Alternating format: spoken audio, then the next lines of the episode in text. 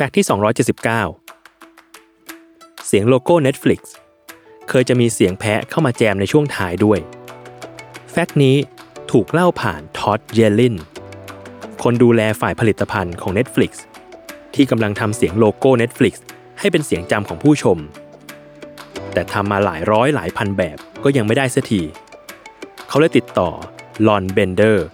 Sound editor จากภาพยนตร์เรื่อง Drive และ Revenant ให้มาลองทำดู โดยมีตั้งแต่เสียงอุปกรณ์ถ่ายภาพยนตร์ กล่องเพลง ลามเลยไปถึงเสียงประตูเปิด จนสุดท้ายมาจบที่เสียงแหวนทุบกับตู้ลิ้นชัก และได้เสียงทะดามออกมาอย่างที่เราได้ยินในปัจจุบัน แต่กว่าจะมาเป็นร่างเสียงนี้